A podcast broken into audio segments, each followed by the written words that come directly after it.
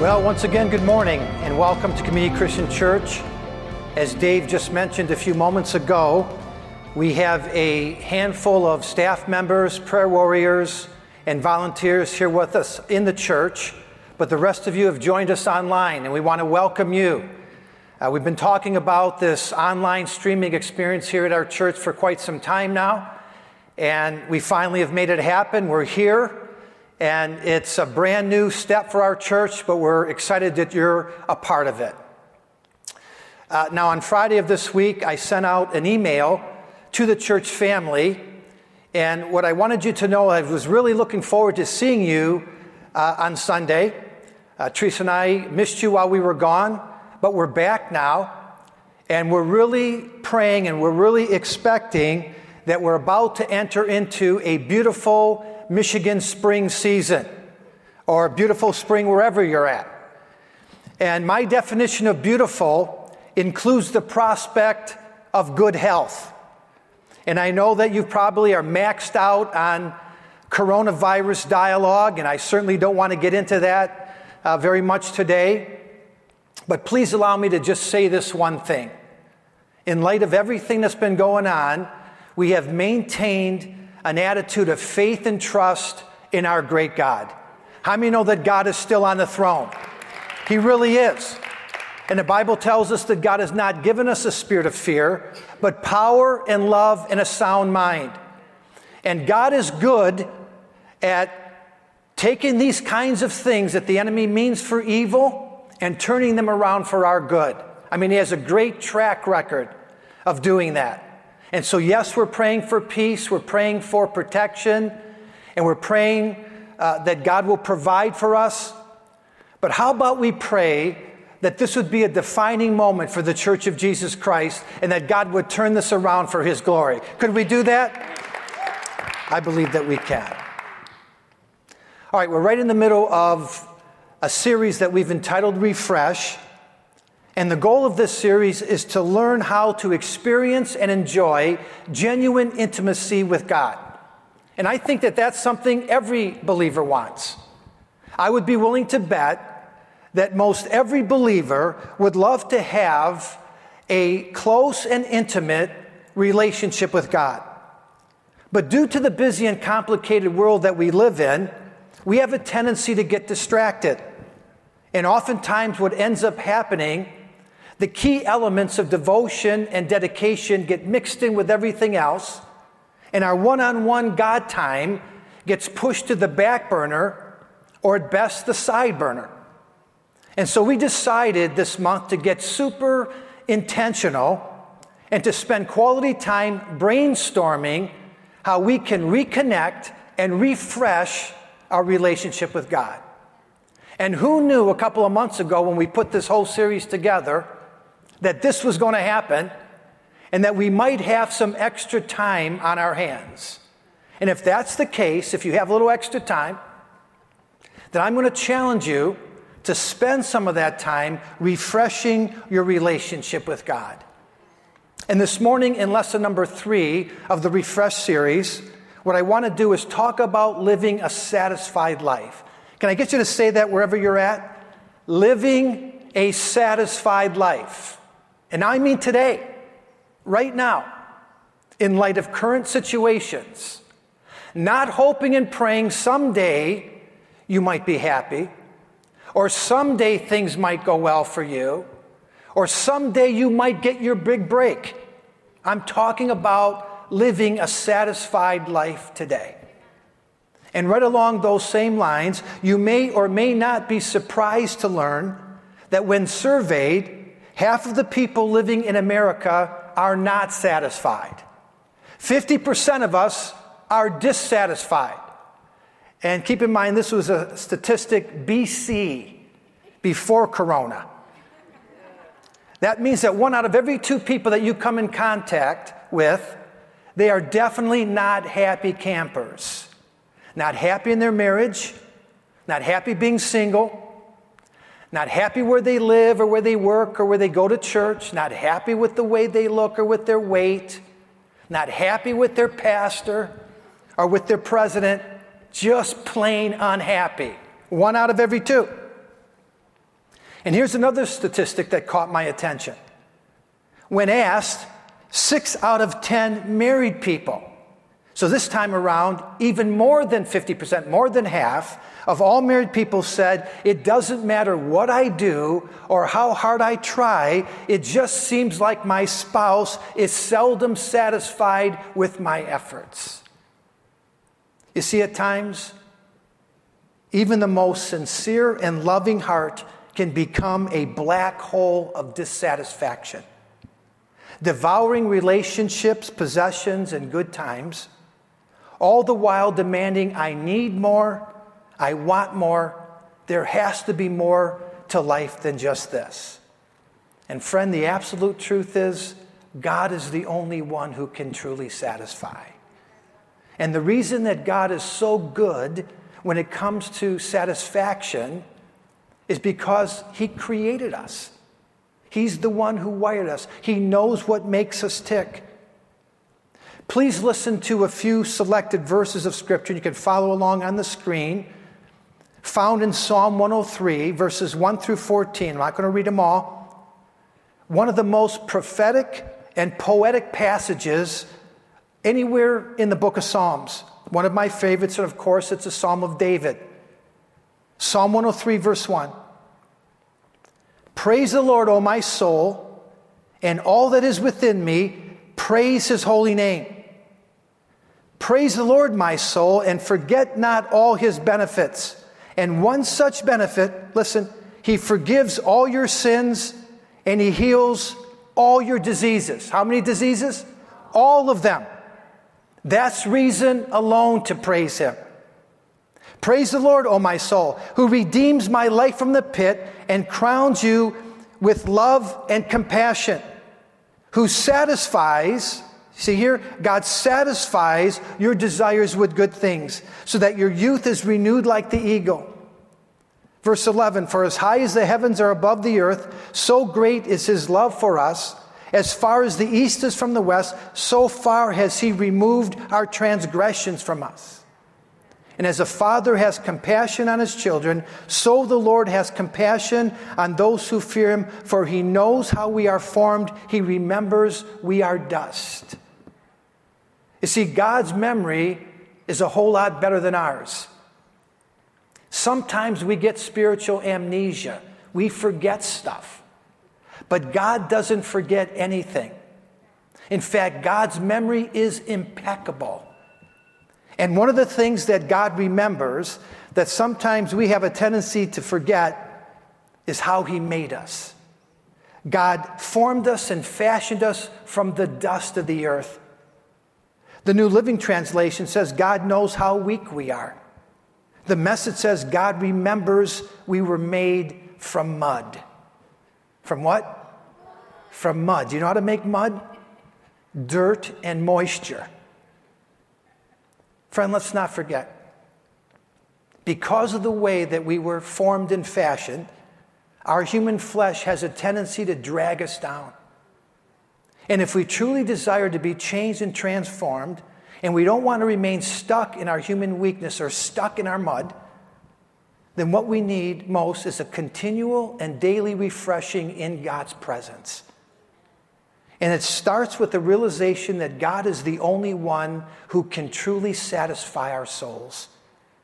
That our ultimate happiness and fulfillment must be found in Him. And so in Psalm 103, a long time ago, David nailed it. And in verse 5, we read it just a second ago, Psalm 103 5, David said, God satisfies. He satisfies our desires with good things.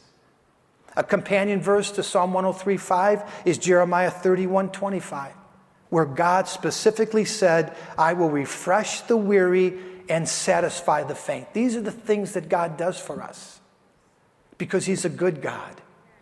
He satisfies our souls. And again, the reason that God is so good at securing our satisfaction is because he created us. He made us.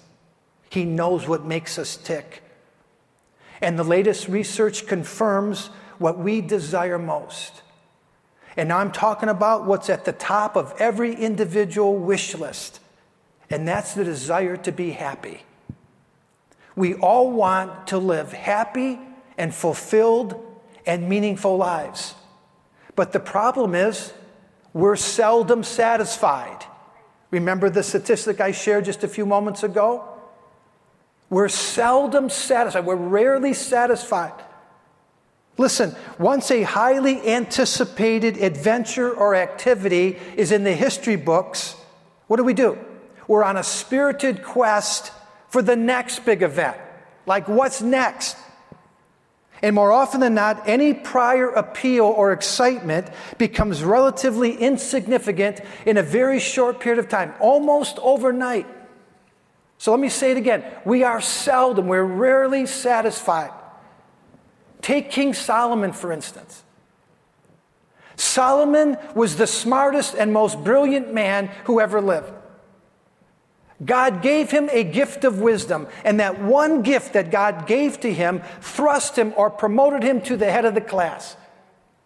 And Solomon was able to experience in this life everything you could possibly dream of or imagine. But listen to what Solomon wrote in Ecclesiastes chapter 2, verses 10 and 11. Solomon basically said, I had it all. I denied myself nothing my eyes desired. I refused my heart no pleasure. My heart took delight in all my work, and for me, this was reward for all of my labor.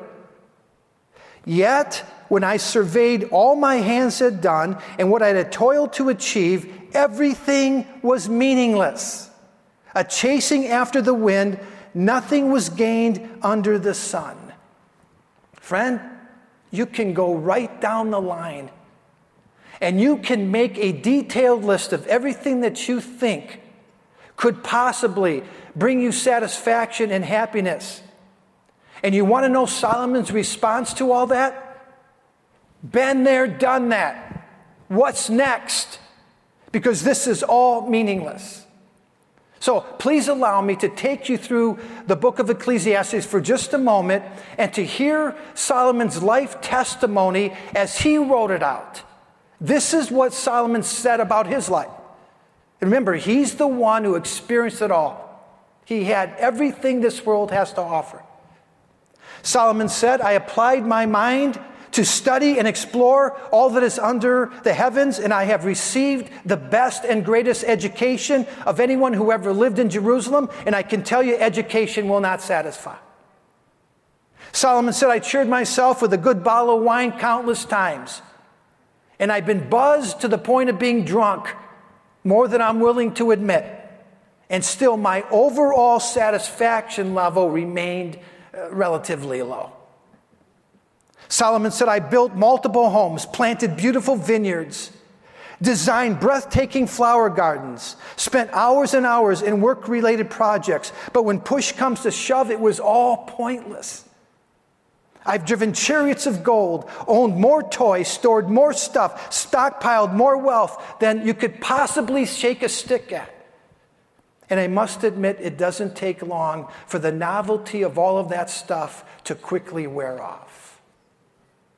Solomon continued, I am by far more popular, probably more conceited than all of my peers, and my fame has stretched to the ends of the earth. Even when the queen of the south came to visit me and shower me with gifts, she said to me, King Solomon, honey, the stories that I heard about you, uh, at first I didn't believe them. But now that I've had a chance to meet with you personally, I want you to know that the stories that are being told about you don't even begin to accurately describe your splendor and your majesty. You see, during his one and only lifetime, Solomon was able to amass and achieve a tremendous reputation, and it was all true. And yet, by his own admission, all of that fame, all of that fortune and stardom brought him very little satisfaction and happiness. To use his own words, it was all meaningless, a chasing after the wind. And you want to know why? Do you want to know why, after everything that Solomon had and everything that he experienced, everything that he accumulated, he had very little joy? That he was not a happy camper? Well, the Bible tells us why. The Bible gets very specific in 2 Kings chapter 11 and lays it all out. And the reason why Solomon felt that everything was meaningless is because the Bible tells us specifically that Solomon allowed his heart to be turned away from God. You heard right. Solomon allowed his heart to be turned away from God. It became cold and divided, and he did not serve the Lord with full devotion like he had once served him. In other words, Solomon became distracted with the busyness of life, and he lost his intimacy with God. And it wasn't so much what he did, it's what Solomon, Solomon failed to do. You see, he didn't protect his God time. He didn't refresh himself continually in the presence of the Lord. And make no mistake, God loved Solomon, loved him like a son. God loved Solomon as much as he loved his father, King David. And he continually went after Solomon, tapping him on the shoulder, speaking his name, calling out to him, trying to get his attention. And God did not turn his back on Solomon because Solomon got involved in all kinds of uh, sinful activity or because he broke the commandments of God. No, the scripture is very clear. Solomon turned his own heart away from God. You see, the whole refreshing process is not just doing less, it's doing what counts. Getting involved, getting involved in what matters most. Having a vibrant and a fervent, a growing and productive relationship with God and cutting back on some of the things that don't satisfy is certainly a step in the right direction. But if we're ever going to find true meaning and true happiness in this life, then we have to engage God in life issues that really count. And from my perspective, what matters most is a life that is fully surrendered to God. That's what brings the greatest joy and the most lasting satisfaction. Living life to the fullest and making daily deposits in your God account. And so, in the time remaining this morning, I want to give you two ways to do that. Two ways to invest in and refresh your personal intimacy with God. I'm going to give you both ways up front, and then we'll take a look at them one at a time. Again, two ways to refresh your intimacy with God. Number one, replenish your own soul. Can I get you to say that? Replenish your own soul. Number two, replenish someone else's soul. Okay, great. Replenish someone else's soul. Those are the two ways replenish your own soul, replenish someone else's soul. All right, let's take a look at the first one replenish your own soul. In my short list of how to do that, includes prayer and Bible study, devotion, worship, church attendance, or for now online service, uh, giving, serving. No surprise there. But here's the downside of everything that I just mentioned. Unless you have a heart to heart, ongoing, on fire relationship with God, all of what I just mentioned will simply become more entries on your already packed to do list. And I don't think any of us need any more activity. What we need is rest. And I'm talking about spiritual rest.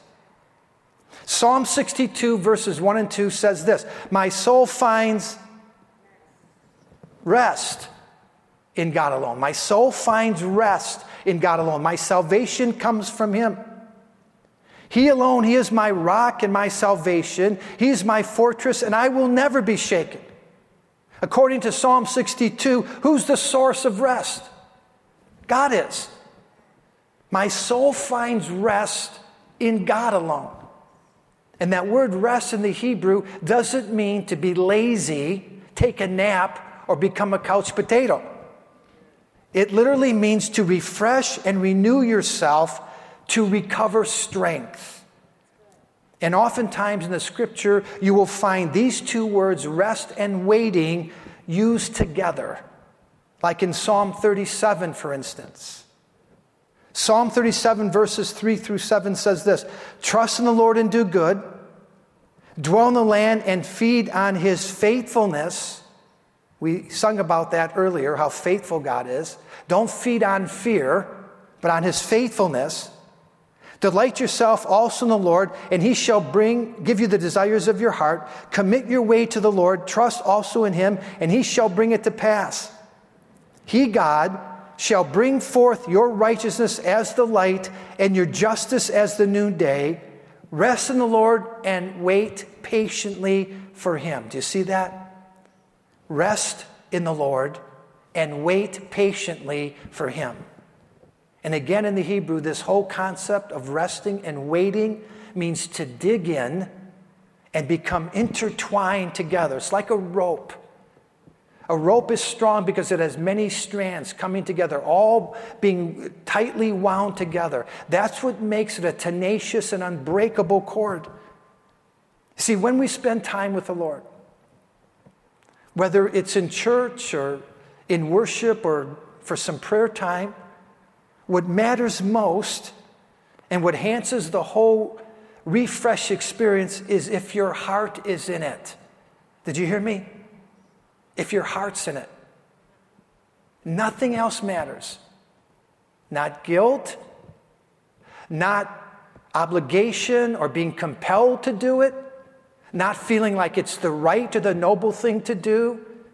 What's really important is making a heart to heart connection with God because God always looks at the heart.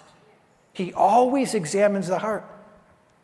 And just going through the motions of faith or having just a shallow relationship with God, that's never going to satisfy your soul. We have to learn the whole resting and waiting process, which means to dig in spiritually, to trust in God's word, to stand on his promises, to feed on his faithfulness and to know that God cannot fail us. So that's the first way to refresh our intimacy with God, to replenish our own souls. The second way is to replenish someone else's soul, to actually recharge someone else's empty tank.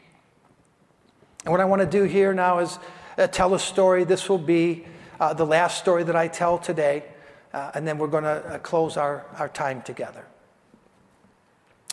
You know, just a couple of months ago, I buried a, a very close friend of mine, a friend that I've known for over 40 years, in fact, closer to 43 years. His name is Gary Toivonen. Gary started attending Community Christian Church back in 1992, and he faithfully served this church for nearly 28 years.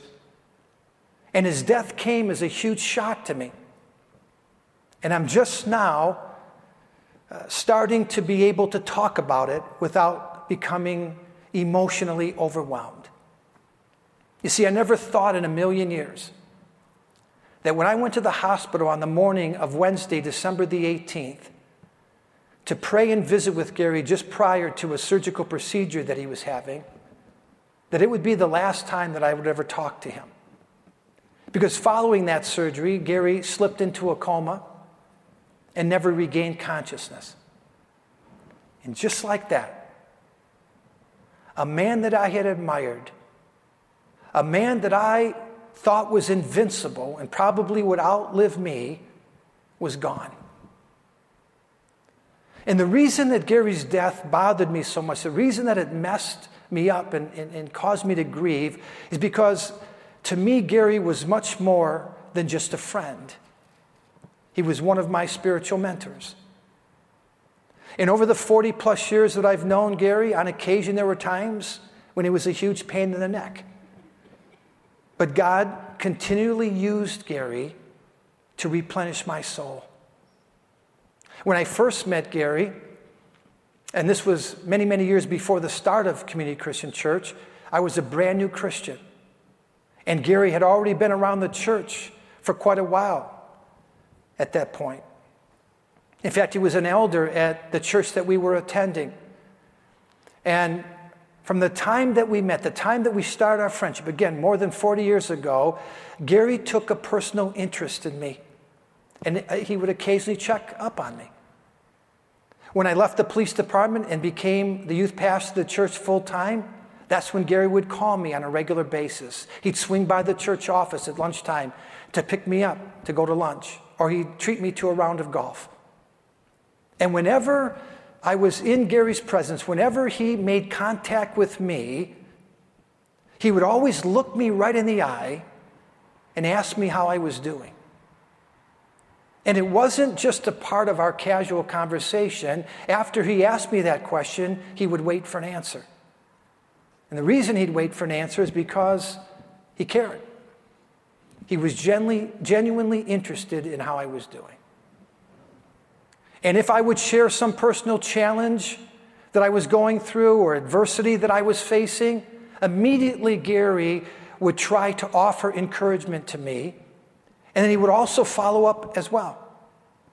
On many different occasions, when I shared some personal problems with Gary, he would take them home and we'd bring those issues before the Lord and he would pray about them. He would literally spend time in prayer.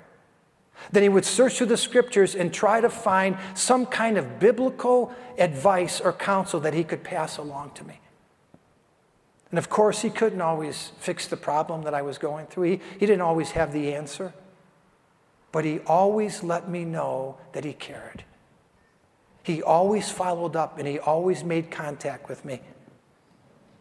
And over the years, I can't tell you the number of times that God used Gary to refresh me spiritually.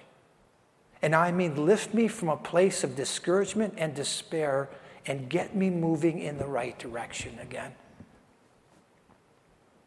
Quite honestly, during the early years of Community Christian Church, after the sweet and short honeymoon season was over, and after the excitement of a new church plant had passed, it was Gary who encouraged me to press on uh, when I thought about calling it quits. And just a couple of months before Gary died, when he kind of had a sense that something was going on in his life and he wanted to talk to me about death and all of that, we had a very intense and heartfelt conversation. And it was during that conversation that Gary specifically told me that some of the most fulfilling and satisfying times of his life were spiritual assignments that God had impressed upon his heart. And I'm talking about assignments that came directly from the Lord, where he was prompted to pray, encourage, strengthen, and speak truth into someone else's life. And friend, there's not too many things on this earth that can rival that. In addition to all of what God gives us, the blessings that He graces us with, the benefits, the amount of good things that our faithful God does for us, nothing can compare with knowing that the Lord has used you to alter the spiritual trajectory of someone else's life. I mean, you talk about refreshing in the presence of God. Proverbs 11:25b says, "Whoever refreshes others, whoever refreshes others will be refreshed." Let's bow our heads for prayer.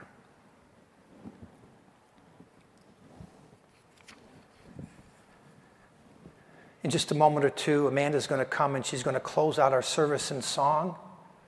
It's a beautiful song entitled You Satisfy My Soul. And here's what I'm going to ask you to do during the song just take a couple of moments and reflect on our service this morning. I'm going to ask you to just think about some of the things that I said. And maybe ask God to reveal to you what side of the refresh equation you fall on. What do you need most? Do you need to replenish your own soul? Or do you think God is asking you it's time for you to replenish someone else's soul? I can tell you this either one of those two actions will bring satisfaction, the kind of satisfaction that only God can give. And so, Father, in these closing moments, we just thank you for our time together. We thank you for the peace and the presence that you make a part of us, even when there's so much crisis and so much storm taking place in the world. I know there's a lot of churches that have joined in prayer. Uh, the president has called for a, a, national day of prayer today. Lord, we join with all those churches who are praying for the people. They're praying for our communities. They're praying for our nation. Lord, we believe you're going to turn this around. You're going to do it through your church. This is a great opportunity, Lord, for us to revive ourselves first, to refresh ourselves to discover what true intimacy with our great God is all about. And Lord, you've given us two ways to do that to find rest and waiting upon you, and to reach out to a thirsty soul among us. I pray, Lord God, that you would move in our hearts, that you would speak to us, that this would be a brand new day for your people. We pray all these things in the name of Jesus. Amen.